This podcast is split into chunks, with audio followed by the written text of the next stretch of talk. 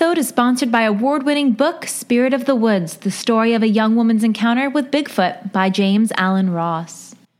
Hey, Boo Things! It's your girl, Rebecca. And Lily. And you're listening to... Just Ghouly Things! Hey, Boo Things, and welcome back to Just Ghouly Things, and we are your beautiful hosts, Rebecca and Lily. Hello! I don't know why I said that instead of hey, like I usually do. That was very show-tune-y, very jazz. Hello! I actually am just like doing a phantom jazz hand right now. So before we started recording, Lily and I were talking about our Wendy's orders because she had come in with a Frosty. Was it chocolate or vanilla? It was chocolate, and I would like to add that I did ask Rebecca if she wanted anything. Yes. She said no. But I did. Just so you know. At least she asked. I usually ask. When you got Chipotle? Mike walks in with Chipotle. He was like, did Lily want anything? And Rebecca's like, oh, I didn't ask. You only child. Literally, that's the only child. But it was so funny because usually, like, I would ask, but I was so in the zone of wanting that Chipotle that no one else was around. It was like I was in limbo. It was just me. Just you. It was just me and my future Chipotle. Yes, together. The Chipotle to be. Yes. And it was, and then all of a sudden it was like I was in a whole bed of sunflowers as the Chipotle bag was coming closer to me, and I was getting closer to it. And then, as I made contact with the Chipotle bag, the music breaks and the scene breaks when I hear, did you ask Lily for anything? And then realization hits, and I was like, I am a horrible best friend. But I will redeem myself next time I order something. It just hasn't happened yet. It's been over a year. You know guac is extra, so I'm getting more. Oh, yes. I'm getting double guac. Double guac that shit. It'll be fine, because I'll have Mike pay for it. So anyway. So, we were talking about Frosties, and I asked her, is she a Frosty fry dipper? And she said she's not. Never. Well, one time in college, and I never was interested again. Did it happen for the first time in college? Yeah, I think so, yeah. I mean, I was in college for a long time, but yet a short time. It was the longest short time. A long time for someone who didn't get a degree. That's how long I was in college. That's the end result. 3 years, and I don't think I had a semester's worth of credits. Ouch. Stay in school, kid. Because Lily didn't. Anyway, so we were talking about it, and I was saying I do like my Frosty with some fries dipped in, but not anything too salty. So then I told Lily, do you know that my mom, Miss Deb Rubes, I love Deb when Rubes. She goes to Wendy's and gets her order, because by the way, you just don't order a Frosty. Like, you order something with your Frosty, or you order a whole ass meal. It's a Frosty with a side of nuggets. Yes. Or a Frosty with a side of a Baconator. Something. And so when she gets fries with any order she gets, she asks them for unsalted fries. And that way, she said, they have to make it fresh because usually in their batch they put the salt on top of the fries and then mix it all together and then they just scoop it up. So she goes, I know that if I ask for unsalted fries, they have to make it fresh. So at least I know I'm getting fresh fries because sometimes you'll get fries and then they're soggy or old. What is that face? Like, wait, are we gonna take a picture? Make that face. That's going to be the new JGT logo. I'm working on it now. I'm so scared. I feel like I make the weirdest, faces. Oh, fuck God you. God damn it. Fucking full storage. Oh, I'm cute. Working on it now. Anyway, so while Lily's creating that for you guys, it's just a great life hack. It really is. It's really smart. And kudos to your mom for having actual standards for the food she eats, because I just kind of take what's thrown at me. I mean, they may be spitting in her fries while they're preparing them fresh, but at least they're unsalted and they're fresh, and then she could just add her own amount of salt to it at the end. So there's that. All right? The more you know, guys.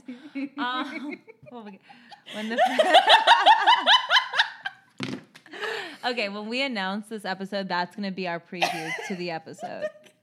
You look so angry. It's a very sore subject. Because the fries. Okay, now we prefer Wendy's fries over Burger King? Or absolutely. Wendy's, I feel like we had this talk last time. Yes. Like Wendy's fries are superior, and then McDonald's. And yes. So I feel like you go to Wendy's with the experience of wanting fresh, crisp fries. Mm-hmm. And then you get them, you go to your car, you sit down, and you're so excited, you open it up, and it is just absolute soggy mess shit. I'm not mad at soggy fries, though. I do like a flaccid French fry. Really? I do. I don't like the kind, you know, the kinds where there's like a point at the end, like a medieval torture weapon? Okay. I'm not a fan of those. I like the long soggy ones. This goes on our Only Phantoms page. Ah! Only Phantoms! Oh, God. Well, I prefer average. Like a firm fry? I like a firm fry, yeah. Okay. I don't like it too rock solid. I don't want to break teeth, but yeah, a nice firm exterior with a soft inside. Yes. Yes. The quintessential Wendy's fry. I feel like I also like it when there's like extra salt on the end of the fry. You know, like when you when you take your first and last bite, you get that extra little bit of salt. Yes. Yeah. Mwah, chef's kiss. Honestly, we should just work at Wendy's. We do want you to settle this debate, though. Tweet us at JGT Podcast if you are or are not a fry Frosty dipper. Yes, we would love to know. We need to know. And if you are a Frosty consumer, chocolate or vanilla. I'm a chocolate girl. Me too. Some people are like so against chocolate and so for the vanilla. I don't hate vanilla, but I would rather pick chocolate. Yeah, I mean, if I'm craving something sweet, I would take vanilla. If they didn't have a chocolate option. Yeah. But, like, that's the whole thing is I feel like people that are, like, team vanilla are just so fucking snooty and, like, they will literally shit. They think they're better. Yeah. They just shit on people that like chocolate. Like, they look at us as if we're just fucking the scum of the earth. And it's like, no, I just like some flavor in my food. Thank you very much. Honestly. Okay. So, this week's episode, we are going to be talking about haunted roads in the U.S. of A. Woohoo! We've talked about this, I think, in season 1, mm-hmm. So many moons ago. We mentioned our home state of New Jersey's Clinton Road. Woo! So we are going to be bringing up 2 new roads that we haven't talked about on the podcast. I'm ready. Well, you should go first this time because I went first last time. Okay. All right. Let me pull up my receipts here. Okay. I have under Haunted Carnival because originally we wanted to do Haunted Carnivals, and then I tried to look up stuff, and it was really hard to find, so. Good. Maybe for a later date. So my research is on the Jeremy Swamp Road in Southbury, Connecticut. And there are plenty of eerie stories about roads across Connecticut, and that includes Jeremy Swamp Road. According to an urban legend, drivers in stalled vehicles on this road have vanished before their tow truck arrives, and supposedly they're attacked by these things called melonheads. These humanoid cryptids are also the focus of folklore in Ohio and Michigan. Interesting. So I'm going to tell you guys a little bit more history on the melonheads of Connecticut. Love that. So I get my information from NewEnglandHistoricalSociety.com. And it starts by saying, every New England town can claim a ghost, and many have a witch in their past. But the Melonheads belong to only a handful of places in southwestern Connecticut. I love that word, melonhead. You're such a melonhead. So they live on the outskirts of town in heavily wooded country roads. Mm-hmm. So, like I explained, they look like small humanoids with oversized heads, and they rarely come out from hiding. They survive by eating small animals, stray cats, and human flesh, usually the flesh of teenagers. Oh, no! Yeah. And for runaway teenagers or hikers who disappear, the melonheads serve as convenient explanations. So let's get into where melonheads derive from. So stories about deformed country people who keep to themselves go back at least a century to Europe. So, for example, a large family of melonheads supposedly once lived in Bavaria, Germany, in the mid-19th century. An inbreed family of melonheads, known as weebleheads, were said to live outside Risbury, England, around 1900. And according to another theory, the term melonhead may stem from melungeon, which describes mixed-race people in Appalachia. They had an ancestry of European outcasts, freed slaves, and Native Americans, and they kept to themselves. Melonheads' stories surfaced in Connecticut after World War II, a time when people moved away from cities and into the suburbs. They probably reflect the New York's ex-urbanites' prejudice and fear of isolated rural folk. But how did the Melonheads end up in Connecticut? One theory claims they came from a family accused of witchcraft and banished into the wilderness, where they survived and inbred. Through centuries of inbreeding, they mutated into melonheads. So this kind of reminds me of when we talked earlier about Clinton Road. It reminds me of the Jackson Whites, who supposedly are on the property right off of Clinton Road. That's New Jersey's melonheads. Yes. So according to another theory, the melonheads escaped from Fairfield Hills Hospital, a now abandoned mental institution, or Garnell Correctional Institute, which specializes in inmates with mental health problems. Both are in Newton, Connecticut.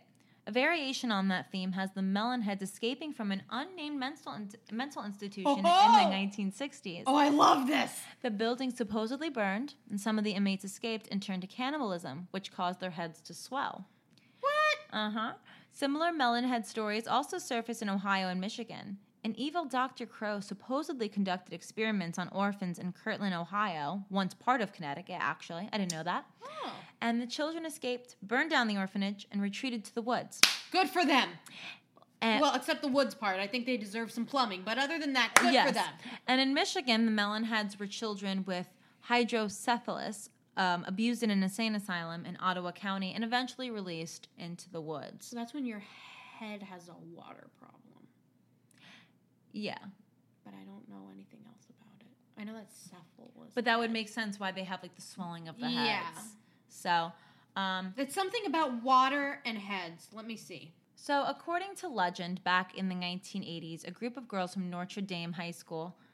Yeah, it's a buildup of fluid in the cavities of the brain. Okay, that makes sense. So now I'm breaking down big words. Right? Look at you, Dr. Oz. Both out the paid promotions. Yeah. Okay, so now we're going to talk a little bit about the Blue Granada. So according to legend, back in the 1980s, a group of girls from Notre Dame High School in Fairfield decided to drive around after a Friday night football game. They piled into a Blue Granada and ended up on Velvet Street in Trumbull, where they looked for the melonheads. The girls parked the car, leaving the headlights on, and ventured into the woods. Mm. After they'd walked a couple hundred feet, they heard the car door slam. Then the engine started, and the car headed toward them. They could see figures inside. The size of children, they had large heads, rags for clothes, and an orange glow in their eyes. Some say the melonheads still drive around in that Blue Granada to this day. Ooh. Other less detailed stories describe mysterious figures in the woods. Workers who paved Sawmill Road City in Shelton, for example, claimed they heard voices in the woods. Tree experts checking the woods for fungal infestation thought they saw strange figures lurking in the underbrush. A reader named George Simpson writes that the famous Nike missile... Is it Nike or Nike or Nike? Missiles? I'm reading it as Nike, but maybe that's just because I've been... Brainwashed to think Nike, So we'll say Nike. Nike missile site in the Shelton, Monroe area was alleged to be haunted to the melonheads. The legend of the melonheads isn't the only one to involve deformed and mutated humans. Connecticut also has the Danbury Fog people and the Faceless People of Monroe. I need to take a picture of this because there's this lady my dad hates who's from Connecticut, and it's hilarious. Love that for her. Okay, so if you want to look into these accounts yourself, I'm going to tell you guys a list of melonhead roads in southwestern Connecticut. So there's Edmonds Road in Oxford, Velvet Street in Trumbull and Monroe, Zion Hill Road in Milford, the roads around Lake Mohegan in Fairfield, Marginal Road in New Haven, again, Jeremy Swamp Road in Southbury, and path roads in and around Roosevelt Forest in Stratford. So I want to get some accounts of things that have actually gone on specifically at Jeremy Swamp Road. So I found an article created November 12th. I found an account. Oh, my God, I can't talk today. Oh, okay. I believe in you.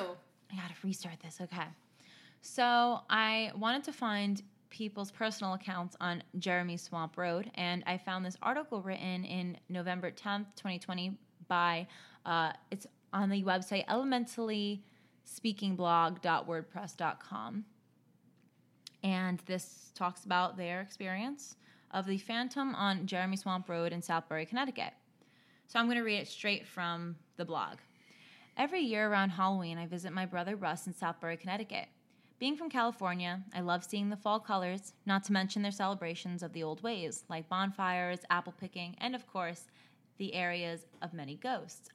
That's my favorite part of fall. I love thinking about bonfires, the apple picking, the pumpkin picking, the cute outfits. Yes. Oh my gosh. That's what I love about it. Is I think spring is my favorite season, like, to be around, but, like, I enjoy fall the most because there's the most to do, you know? Yes, like, a lot of outdoor activities. It's not too hot. It's not too cold. Yeah. It's just, you can still layer up and not be, for the most part, sweltering. Exactly. So, coincidentally, this year, just before I left, I came across an article about the most haunted roads in the U.S., the first on the list being Jeremy Swamp Road. To my surprise, this infamous highway was in Southbury, just a short drive from my brother's place. This road is famous because over the years, several people have disappeared there, never to be seen again. From people whose cars had broken down to those who had gone hiking. Even an entire scout troop had supposedly vanished without a trace. Oh. The article went on to mention numerous sightings of strange melon-headed people. I love that, melon-heads! So, were these legends, or was there some truth in what occurred on this road? Needless to say, I told my brother that we had to pay Jeremy Swamp Road a visit. If we were lucky, maybe I'd be able to connect with whatever was out there, and we'd finally find out the truth about what really happened on this now infamous road. Let me first say that we've all seen those shows where people go ghost hunting and see flashes of lights and hear weird sounds in so-called haunted houses. Never. No. Can't relate. No, I couldn't think of one show or one host of a show. I don't know. But that's fine, and I definitely believe them, but after my experience on Jeremy Swamp Road, I think this tops them all. Not only did I meet a spirit that told me that it was not the one responsible for the disappearances, but it actually let me capture its image on my phone's camera, which you will see. Am I going to be scared? We'll see. So I'm not looking. I'm going to look away while you... Over the years, I've channeled many things. I've also recorded orbs, which isn't unusual since most of you reading this have done this yourselves. For those that haven't... Know your audience. Literally, no on brand. But for those that haven't, there are moving lights captured on film at night that are said to be spirits. And as you will see, there were also moving orbs there that night. After what the phantom said about why it was there, everything seemed to make sense, since it had to do with something I had channeled once before. They continue by saying, and no, I did not doctor this photo. In fact, my phone's camera was on live, which means that the picture was actually taking records a second or two of movement as it takes the picture, so I could actually see the entity appear.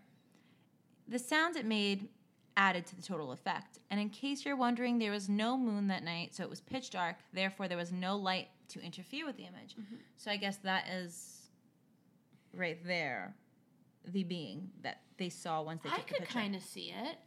Did we talk last week, though, about how sometimes our brains, like I think they talked about it on Ghost Hunters, where it's like, your brain, to make sense of things, will sometimes make faces out of things. Yes. Or like you see something you think, that looks like, you know, so-and-so, or why does this lamp look like a dog, or whatever, and it's because your brain is trying to come up with an answer. Yeah, there's a word for it. Well, this person continues by writing, at this point, you're probably saying to yourself that she's nuts, that this can't possibly be a real photo of a phantom spirit. Maybe you're telling yourself that there's nothing there and that you don't really see a face.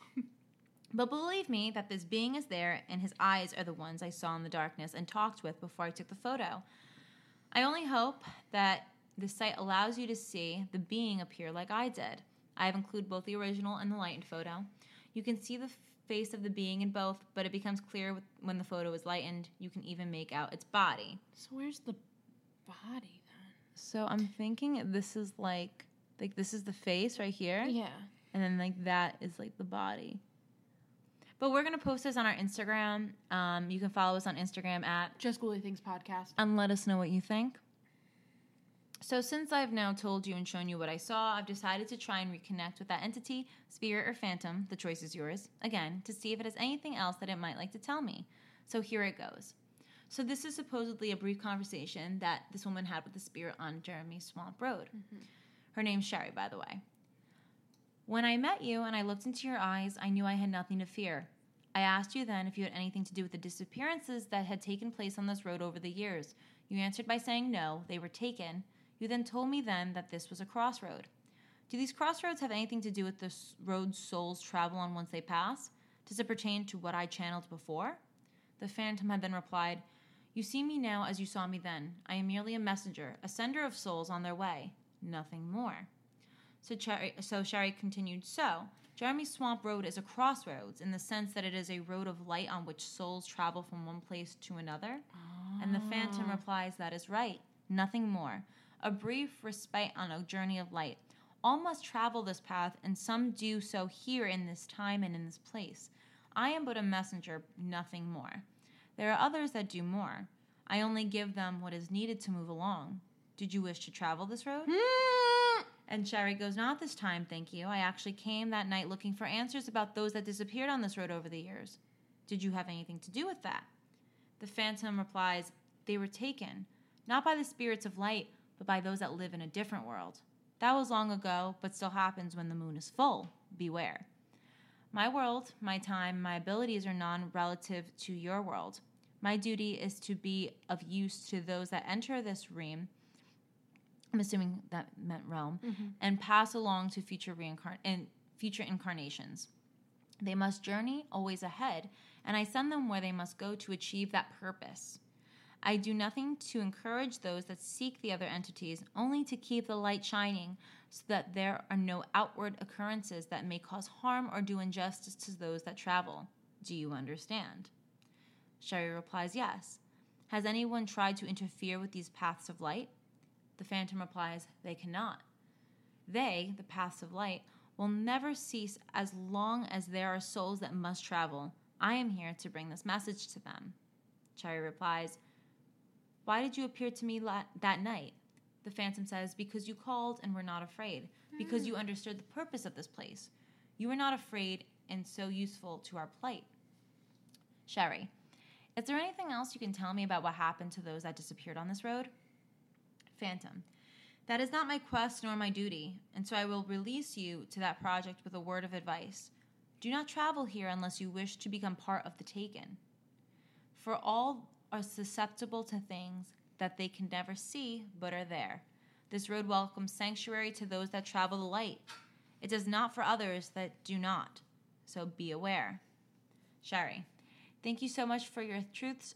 I honor you for the task you do, and I hope that when I do travel that road of light that we will meet again one day.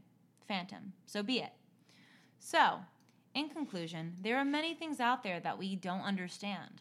Some of them are scary, while some, as you've just read, are not. The entity I encountered on Jeremy Swamp Road has a very important purpose, and it isn't, as most would suspect, to scare the bejesus out of ghost hunters. In all my time connecting with different entities, I've never captured an image on camera like I did that night. That's not to say that I haven't seen some strange beings, just that they've never presented themselves as clearly as the phantom on Jeremy Swamp Road did. Although I never found out what really happened to those that went missing, I did learn that the same road everyone finds so scary is also a welcoming pathway of light. And the ghostly phantom that others may have seen is actually a guide on one's journey ahead. Of course, if you're not quite ready to take that journey, or as our friend said, quote, be taken, end quote, then I suggest staying off Jeremy Swamp Road when the moon is full. Oh, shit. Luckily for Russ and I, there was no moon that night. Then again, was it luck? And that is concluded by Sherry. Wow. Yeah. So she also has, she had written an article about this specific, that first encounter in her previous posts called Ley Line Questions. And it was posted October 17th, 2017. So I'm going to link that for you guys in our private Facebook group. You guys can check it out at Just Ghouly Things Podcast. And she talks about spirit guides and some other experiences that she has went through on her spiritual journey. That's a beautiful picture up there. The little, wow. That is really beautiful, actually. Yeah. But yeah, so I'll have you guys check that out. Let us know what you think of the story about her experiences, if you've had any experiences yourselves on Jeremy Swamp Road. But what do you take from that story of her meeting the phantom and the phantom not being as evil as people may think it may be? Okay.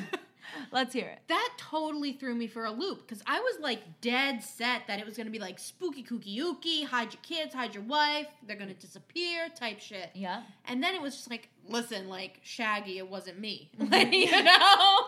What about the Boy Scouts? Wasn't me. What about the hitchhikers? It wasn't me.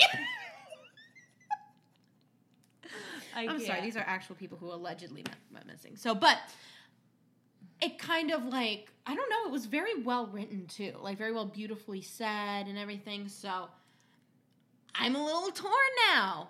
It's like beautifully, it has like a beautifully dark undertone to it. Exactly. In the sense that these people did go missing, but it wasn't by the phantom, but it was of something dark. And it almost, like this, you know, if this is truly like a word for word, like transcription, if that's even a word, of the dialogue, like there's almost like a sense of like solace in how the phantom spoke, you know, like kind of like a, like some sorrow in it, you know, didn't it sound kind of like, well, it wasn't me and I'm just a messenger. I am merely the messenger. Mm-hmm. I only show them where to go. And it seemed almost like maybe this person is stuck. Or the phantom, rather. You know, not a person. Yeah. It's a phantom. But maybe, like, this phantom is stuck there helping everyone else go places, but it can't leave. And it can't control what happens to these people because it's only there for a specific job and can't go outside of that. Exactly. Can't help people. And, you know, the phantom themselves, like, the phantom can't leave either. Mm-hmm. So it's like this existence must be just excruciating because imagine if someone went missing, wouldn't there be a whole search party there? And if this is where the phantom is, they have to watch people search for people who they know are never coming back. Yeah. Like that must, you know. Where did these people go though? Who took them? It seems like there's that ambiguous like response of, okay, yeah, like you know who took them, but like it seems like it's not something where he can point out and be like, that's Joe Schmo. Yeah. No, I'd keep pressing the phantom though, where it was like, yeah, that's not my job to tell you who's been taken. I'm gonna be like, yes it is. You cannot plead the fifth in this. You can't Mr. start Phantom. Yeah, exactly. Phantom man. You know, you can't go back now. I've started recording. Who the fuck took the Boy Scouts? You know, that kind of thing. So when he says that they're beings that have taken these they're darker things that come out during the full moon. Mm-hmm. Could it be the Melonheads that he's referring to? I mean, I can imagine. Could the Melonheads not be human? I would fear the Melonheads' wrath. Yeah. Right? A whole gang of tiny people with big-ass heads they could club you to death with? I wouldn't rat them out. Yeah. Hell no. Those are literally a different breed. Yeah. Literally a different breed. A whole other animal. But, that is my research on the Jeremy Swamp Road. That's a good one. A good one. Okay. Well, the one you have coming up next, I think a lot of people will be interested in, so take it away. So we might have, like, mentioned this a little bit in another episode. I'm not sure. So what I'm talking about is Highway Route 666, also known as the Devil's Highway in New Mexico. Historic Route 66 has always been a landmark across the state of New Mexico, but did you know there was a sister road called Route 666? And this article is from the RooseveltReview.com. It became a highway in 1926 and acquired its controversial number from being the sixth spur connected to Route 66. Mm. Yeah, so the highway runs from Gallup north through Navajo Nation and Shiprock and across the Colorado border. In fact, it begins in Monticello, Utah, and ends in Gallup, New Mexico. Until 1992, the road even serviced all four of the states that make up the Four Corners area. Oh, okay. Yeah. Those who named the road were unaware of the negative connotation the number would give this road. Because the satanic significance of the road's name and the number of fatalities this road has seen led to its nickname, quote, the Devil's Highway and the Highway to Hell. You had a whole team coming up that no one said anything. It. You know what? It was like, what, the 20s? They probably were like, oh shit, they'll think I'm a satanic worshiper if I'm the slightest bit cultured and bring up Satan. That is true, right? But come on now. Come on now. That's true. So the road is particularly treacherous to navigate in New Mexico. In just a 60-mile stretch of the highway, there are approximately 400 sharp curves. Wow. Same. Oh my God, 400? 400 sharp curves. In fact, in 1997... the Route 666 was determined to be one of the most hazardous roads in the nation. The phenomena reported to occur on this stretch of American highway became a common legend shared. So many stories were shared over the years that the highway was even dubbed to be cursed. The one unnamed highway patrol officer was quoted in USA Today as stating a drunk driving suspect told him, quote, "666 is evil. Everyone dies on that highway." Skeptics have argued that the Utah and Colorado portions of the highway have never been listed as particularly deadly, but the New Mexico stretch has been proven to be dangerous for travelers. Mm. They further argue that the high fatality rate in New Mexico can be explained by an inadequate design for the traffic loads at the time. Okay. So, and I was talking to my brother about this a while back, about like city planning and how a lot of people, when they plan cities, don't plan for development. Mm-hmm. So like all of New Jersey. Yeah, right? So like, okay, for example, Bloomfield Avenue. Yeah. Right? If there's a bus on Bloomfield Avenue, you are fucked. 1,000%. Right? Because it's a two-lane street. And if there's cars parked on the side, the bus stops in the middle of the road. Mm-hmm. No one can get out. You know, it's terrible. And he was like, that's poor city planning. Like, they put these buildings close to the curb, gave barely any sidewalk space, put parking spaces, and that was it. Yeah. And now you can't move the buildings back because mm-hmm. the town's just, like, completely full, yeah. whatever town it's in, right? So these people, when they planned the city, they planned it for then and a couple years later, but not for the future. They didn't leave any room to grow, I yeah. guess. And it seems like this is a victim of that same type of mindset. You know Definitely. What I mean? So stories circulate all over the internet of supposed phenomena that has occurred on the famed road. Some say they've seen a black sedan charging at their vehicles, then disappearing. Others have claimed to have been chased by a, quote, vicious pack of wild dogs. And because many have experienced car trouble, including overheating and flat tires, the problems have been blamed on the road's name. The fatality rate, coupled with the persistent sign theft, led former New Mexico Governor Bill Richardson to rename the road in 2003. So I would just like to say good for you, Bill, because it's about time. And, like, what did you think was going to happen when you put up signs that say 666? Yeah. Do you remember when Colorado legalized marijuana and the exit 420 signs were being taken and Highway 420? God, yes. Same reason. Yeah. Right? They got rid of the exit, I think. It was, like, 419 and a half and 421. Like, that's how they did it. That is amazing. Yeah.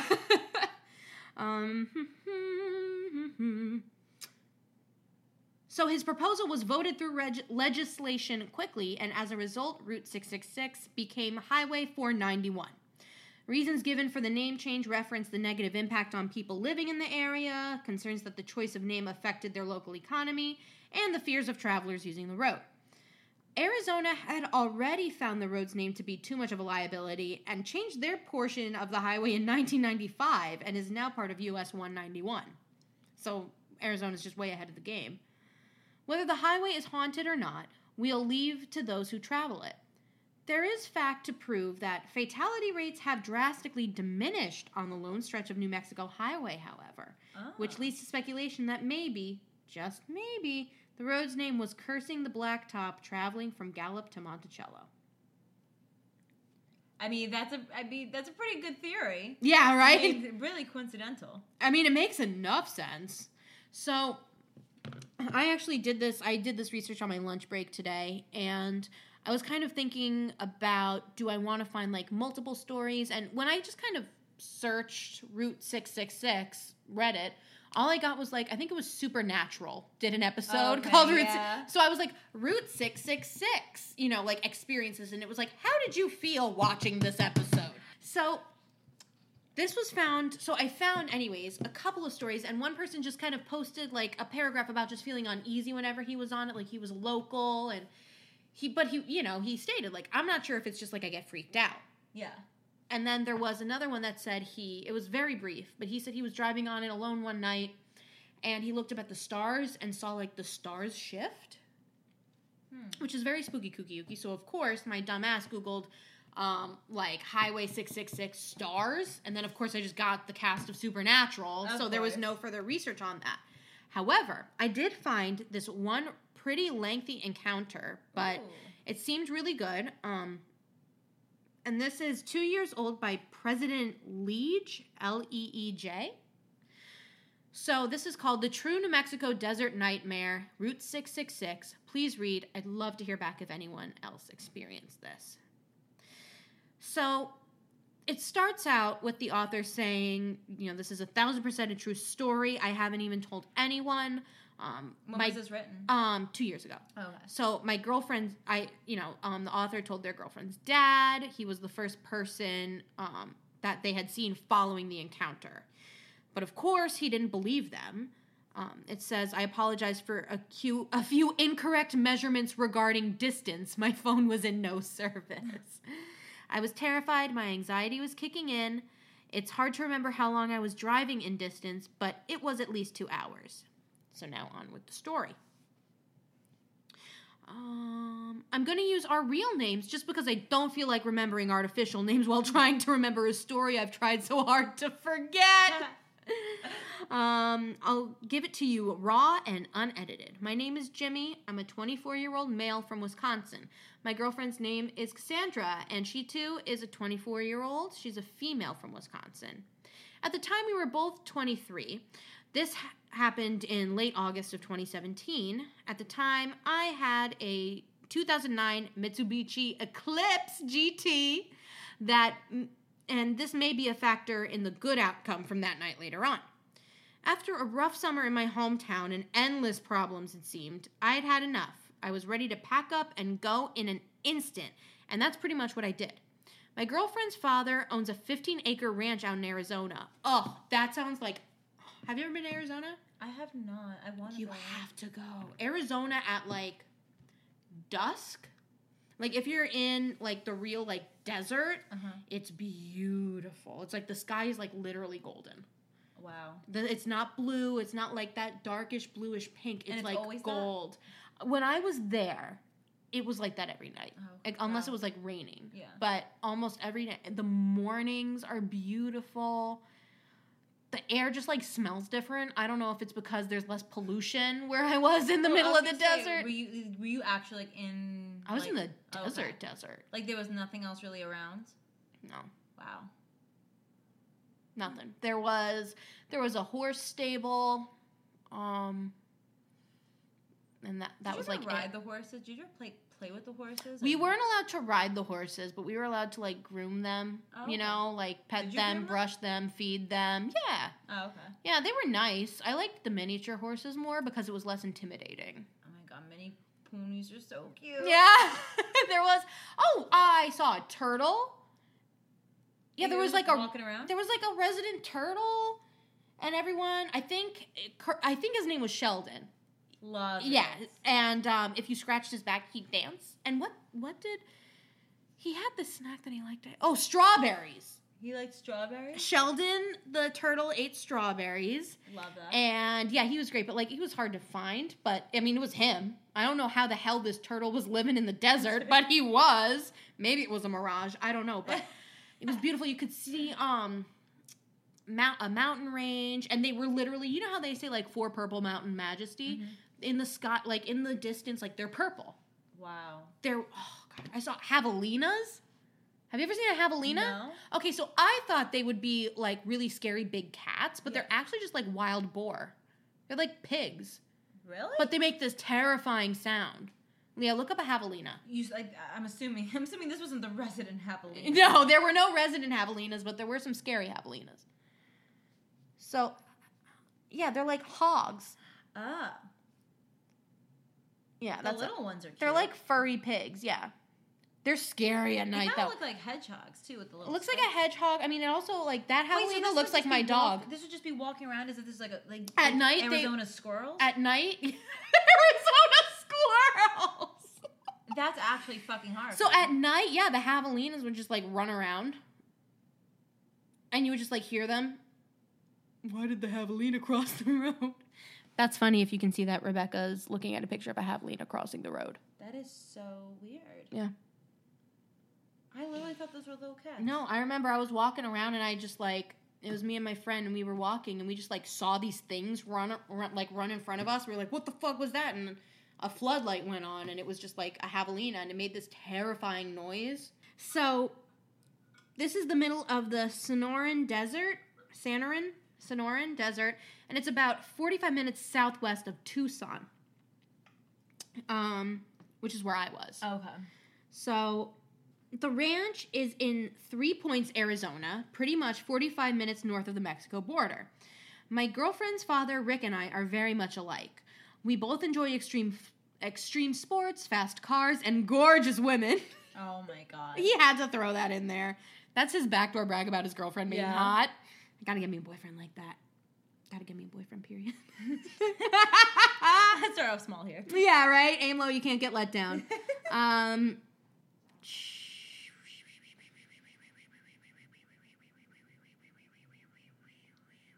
Okay.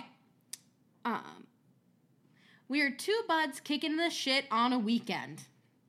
I don't know what that means. So the idea of living there with him in full seclusion, surrounded by desert and my favorite terrain of all time, mountains, seemed like heaven compared to this shit city I call home. I kicked the idea out to my girlfriend the same day. I said, fuck this shit. And she agreed. It was time for a change of scenery. I packed all of our valuable shit.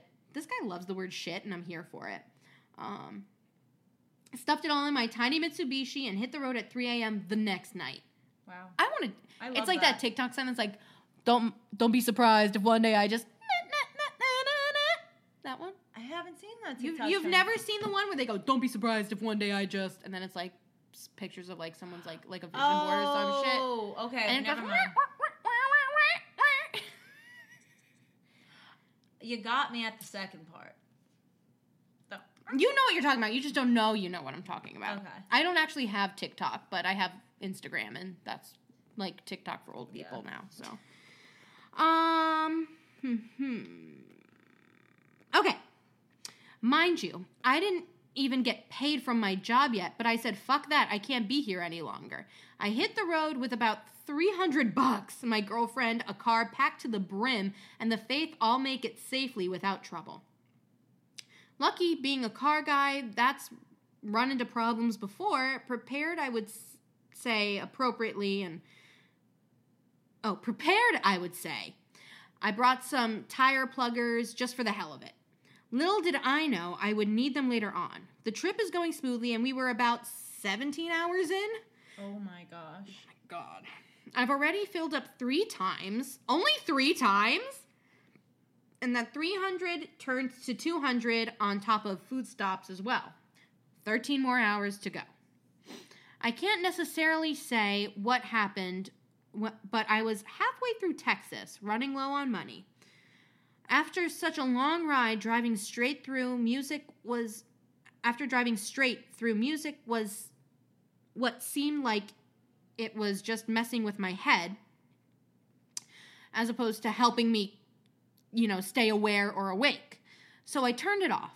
15 minutes later, my tire makes a weird hiss, and me and my steering wheel start resisting a bit. Luckily, there was an exit coming up in 500 feet. I get off, observe my tire, and Lord behold, and then it was lo and behold, but it's Lord behold. Lord behold. Lord behold. That's my southern accent. What do you think? You like it? Should I keep working on it? Room for improvement? I like the enthusiasm. It's the enthusiasm for me. Okay. Good. I'll duly noted. So, Lord behold, a fucking industrial nail plug was right in the tire near the edge. I got it out and plugged the tire and put air in. Temporary success. I continue my journey, letting my girlfriend drive to try and close my eyes for a couple hours. Mind you, we've been driving for about 21 hours at this point, and I mean, I'm exhausted. Yeah. We fill up again and continue. I close my eyes and wake up an hour and a half later to still be in Texas. I'm thinking, fuck, is this trip ever going to end? Getting kind of frustrated, feeling like my girl probably wastes 60 extra miles driving like a granny. I asked her to pull over and let me finish. I fill the tire up and top off the gas and go. About 2 more hours pass, and New Mexico border is up in the next 30 miles. After being surrounded in total darkness for hours, we make it to a giant gas station. Literally, that's the name of it. I love it. And we pull in. I have half a tank of gas, $15, and I'm tired as fuck. That's me, like, every day, though. We had 8 more hours ahead of us, and we really felt we weren't going to make it, so we decided to call her father. No answer. Another call, no answer. 3 more calls, still no answer. So we text him and continue on our way. Before we departed the gas station on the border, we checked out our maps to get a good idea how much longer we had to finish the trip. There were 2 routes. A longer route that takes about an extra hour, cutting through smaller New Mexico cities, including Albuquerque, with just a small patch of desert to drive through. I noticed the detoured route was an hour shorter in time and a straight shot through the desert. My Apple Maps wouldn't load the route properly or let me use it for directions, so I restarted my phone. Still nothing. I had to download Google Maps just so I could use this route. Mind you, the way we chose to take, there were no city lights, no high population, just small stop and supply towns with 100 cars around, but not a soul to be found. Okay, so this is terrifying is what I'm hearing, like the start to a horror film. 1,000%. Everything will go wrong. Right? The first hour was okay, besides it being pitch black, traveling on a 2-lane desert highway with only 20 feet on the road in front of you being visible. Nothing else. Not even my taillights could make anything out behind me. As I'm driving, headlights appear in the distance, and I'm thinking to myself, finally, another driver. I won't be on this road alone anymore. After 5 minutes, the truck finally catches up and is behind me about 2 car lengths. Remember, I'm driving a small Mitsubishi Eclipse full of a bunch of my belongings, and with my tire having issues, it was not putting a bunch of weight on it. Or it was putting a bunch of weight on it. That makes more sense. Making it uncomfortable to drive going a high speed. So I'm going about 60 miles per hour, and I can tell this truck wanted off this road as much as I did because they started passing on the other side of the road, going about 90 miles per hour, flying past me. I'm big on cars, and I'm our shop's driver for our race team in South Arizona, so I know cars. And when it comes to speed, I'm usually spot on with it. I'm thinking in my head, fuck, I'm jealous. I just want to ditch all this stuff in my car and floor it with this guy. Genius move from the young man. 20 minutes later, I'm proceeding on my route, and I see a huge semi coming up behind me. They never fully catch up, just close in the distance. I would say 500-600 feet. I looked in my rear view. Still, there's nothing significant. I glue my eyes back to the road for another 3 minutes and check out my rear view again. Wait, he's gone? How? What? How? I didn't see any roads to turn down. It's just been the desert and one road. I say out loud to myself. Mind you, since we left the gas station on the border, my girlfriend's been sleeping like a newborn. I look over and tell her what I just saw. Or didn't see, and I think, no, I'm going to let her sleep. I'll tell her later. As soon as I'm making my eyes back on the road, my phone internet data completely wiped on me. I couldn't make a phone call nor send a message. Luckily, Google Maps was still loaded, so I continued to follow the same route when all of a sudden, a bright fucking light came up behind me in a distance probably a mile away. Ground level, this light was so bright, but it seemed so directed. It didn't illuminate anything around us. It was just pointed at my car, like headlights. I remember saying, oh, you fucking asshole, out flipping my rear view mirror to reflect the lights. I assumed they had their brights on till I looked in my side view and realized how far the light actually was from me. I also said out loud, fuck, those are some bright lights, I need those, kind of joking to myself out loud, even though it was one diamond-shaped light. One light, diamond-shaped. Interesting. I figure it just looks like that because it's far, and they're probably missing a headlight, so I didn't think much of it, which I appreciate about this story. It's like he's constantly, like, saying, okay, well, this happened because, you know what I mean? He's trying to keep as logical as he possibly can. It's not like, there was a rock in the road! It was a troll! So... I drive for 30 more seconds, and I look in my side view again, and the lights closer and gaining on me extremely fast. Too fast.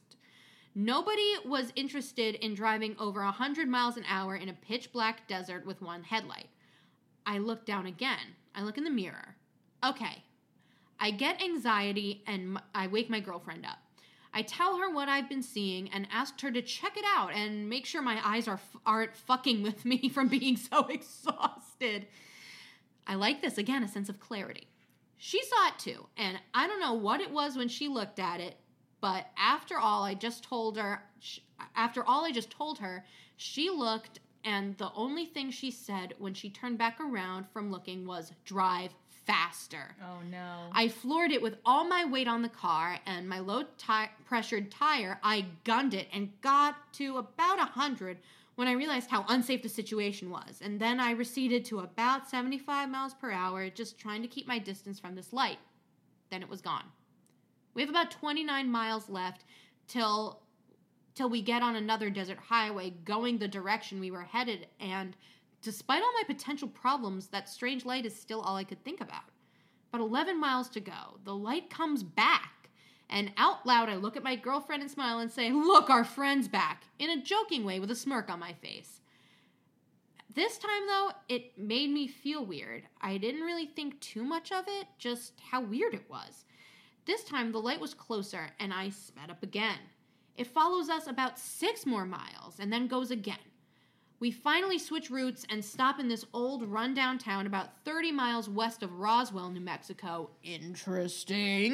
Mm-hmm. I see the signs stating this, and in my head, I say, "You gotta be fucking kidding me," as my girlfriend and I are big on the paranormal and take a huge interest in it. Being a believer for the most part, I joked to my girlfriend about it and stated, quote, "I knew it was an alien." And we both laughed.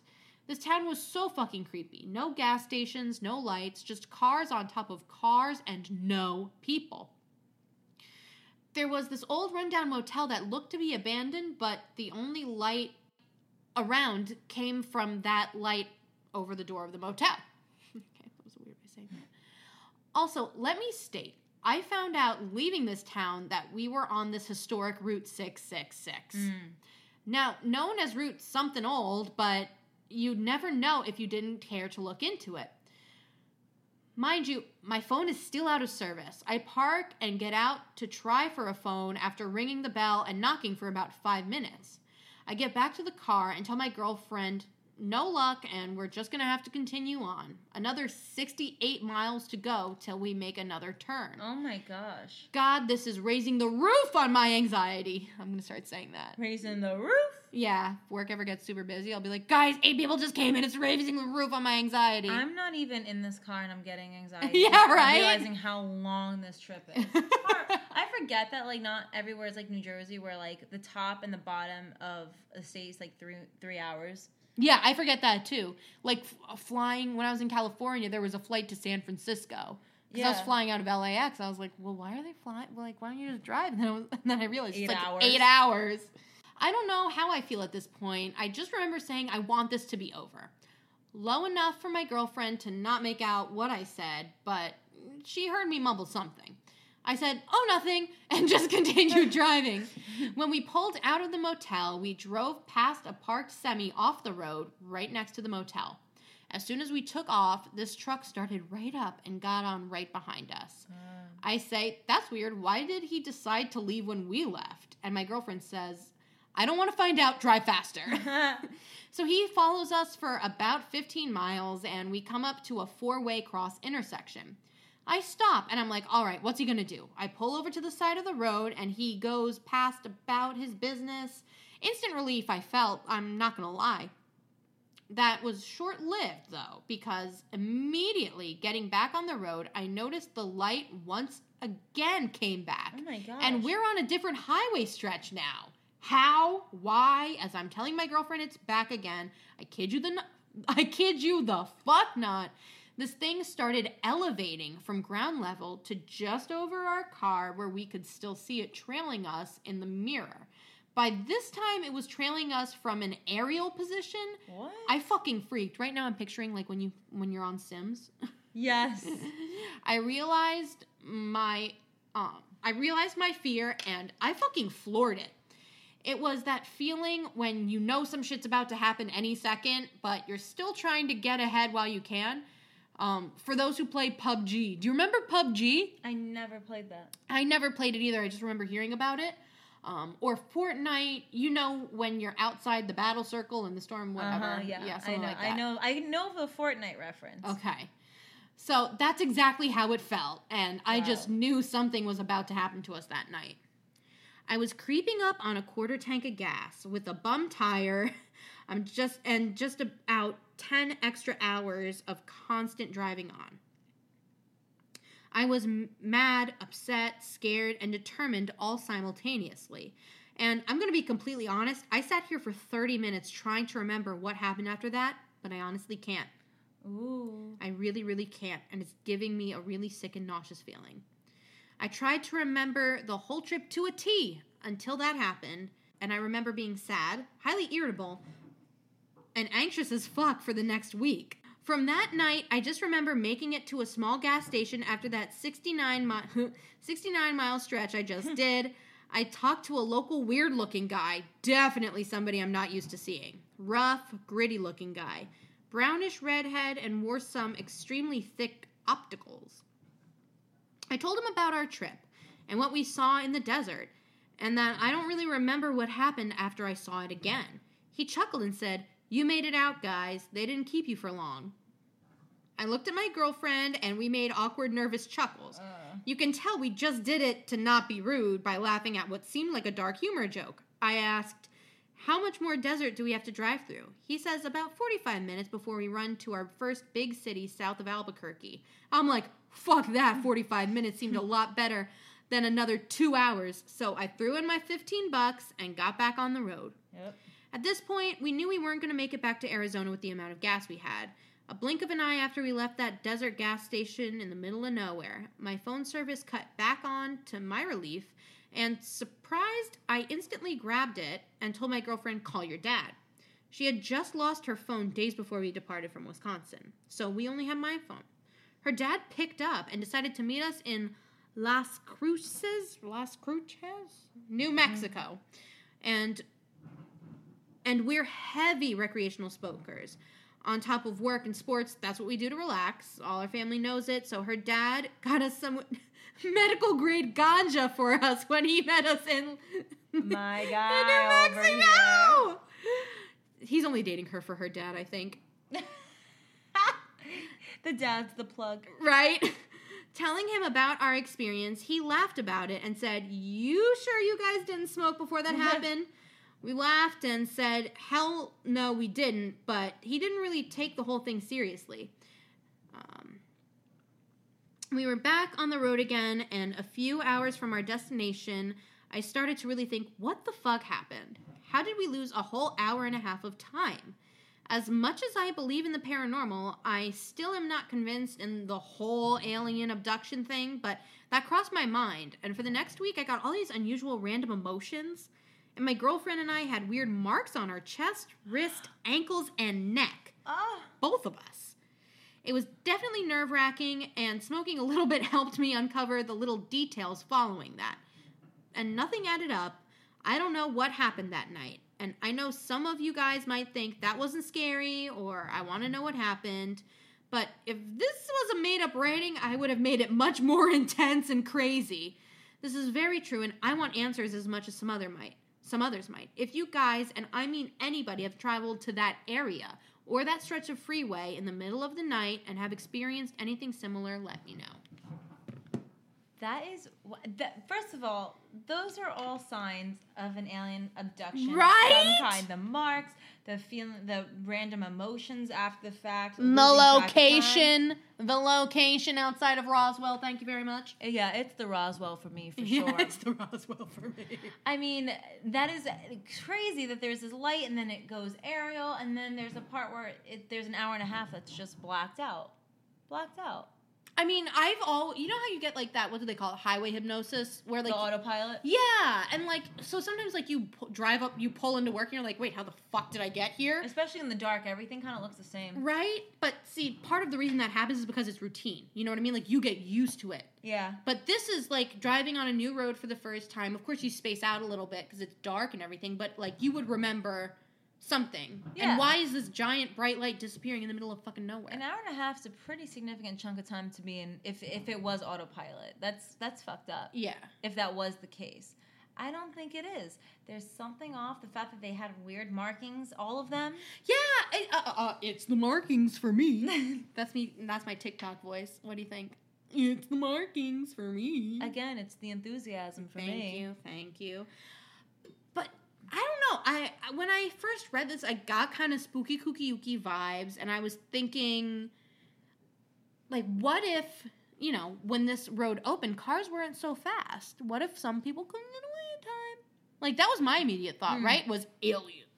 I'm making the meme thing, too. They aliens. Saw something that they weren't supposed to see, and that's why they blocked out. Exactly! They Men in Black them. Exactly! See, like, that's... In this situation, that's totally, like, a you know, quite, what's it called, plausible case. And is that not the perfect location for that to happen either?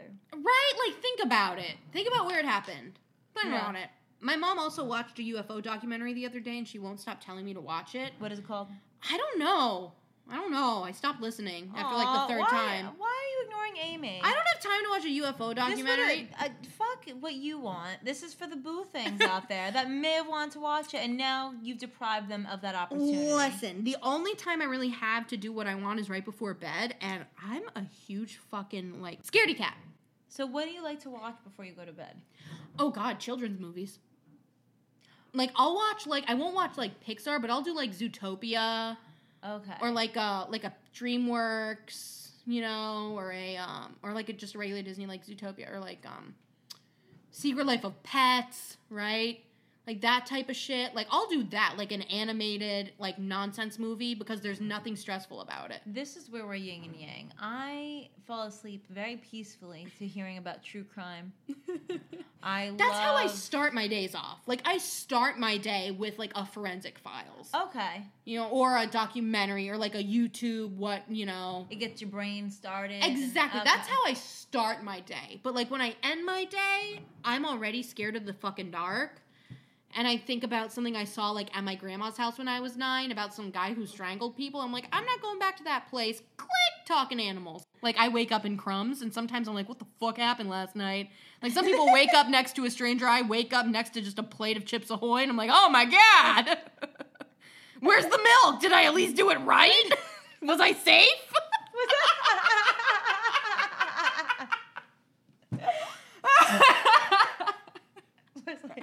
Was I safe? Did I wrap them in milk? I'm tired. Oh, my God. Okay. Well I think we've sufficiently lost our minds. And we've lost all our viewers. So thank you guys so much for listening, Boo Thangs. You ready to shout out our socials? Barn ready. All right. You can follow us on that Instagram live at... It's just Ghoulie Things Podcast. Our personal Instagrams at Rebecca Ruber and... At Lily Baldessari. Twitter... JGT Podcast. Facebook like page. Just Ghoulie Things Podcast. That Facebook private group. Where all of our links to our sources will be. Just Ghoulie Things Podcast group. Donate to that Patreon. Just Ghoulie Things Podcast. You can buy that merch at tpublic.com, search Just Ghoulie Things Podcast, or RebeccaRuber.com/shop, where you can find things for Just Ghoulie Things and her other podcast, Inside the Ring. And if you or someone you know has a spooky, kooky, ooky story that they'd like to share on this beautiful podcast, feel free. Oh, you zoomed into the mic. You went, beautiful. You can email us those stories at... JustGhoulieThingsPodcast@gmail.com. Thanks so much for dealing with us, Boo Thangs, and we will talk to Boo next week. Goodbye. Alex Knight, the world's foremost authority on Bigfoot research, heads to Canada to investigate a profoundly incredible Bigfoot encounter. His daughter, Sydney, eagerly joins the expedition. Accompanied by reluctant Toronto television hostess Amira Ali, Sid and her father's team adventure north in pursuit of the legendary Sasquatch. Prophecy from a forgotten Algonquin tribe and a mystical calling deeply connects Sydney to the creature. The revelation of unknown truths ensures that Sydney will never see the forest or herself the same again. Get your copy of James Allen Ross's Spirit of the Woods, the story of a young woman's encounter with Bigfoot, now for the price of $9.99 paperback and $0.99 on Kindle. Available on Amazon now.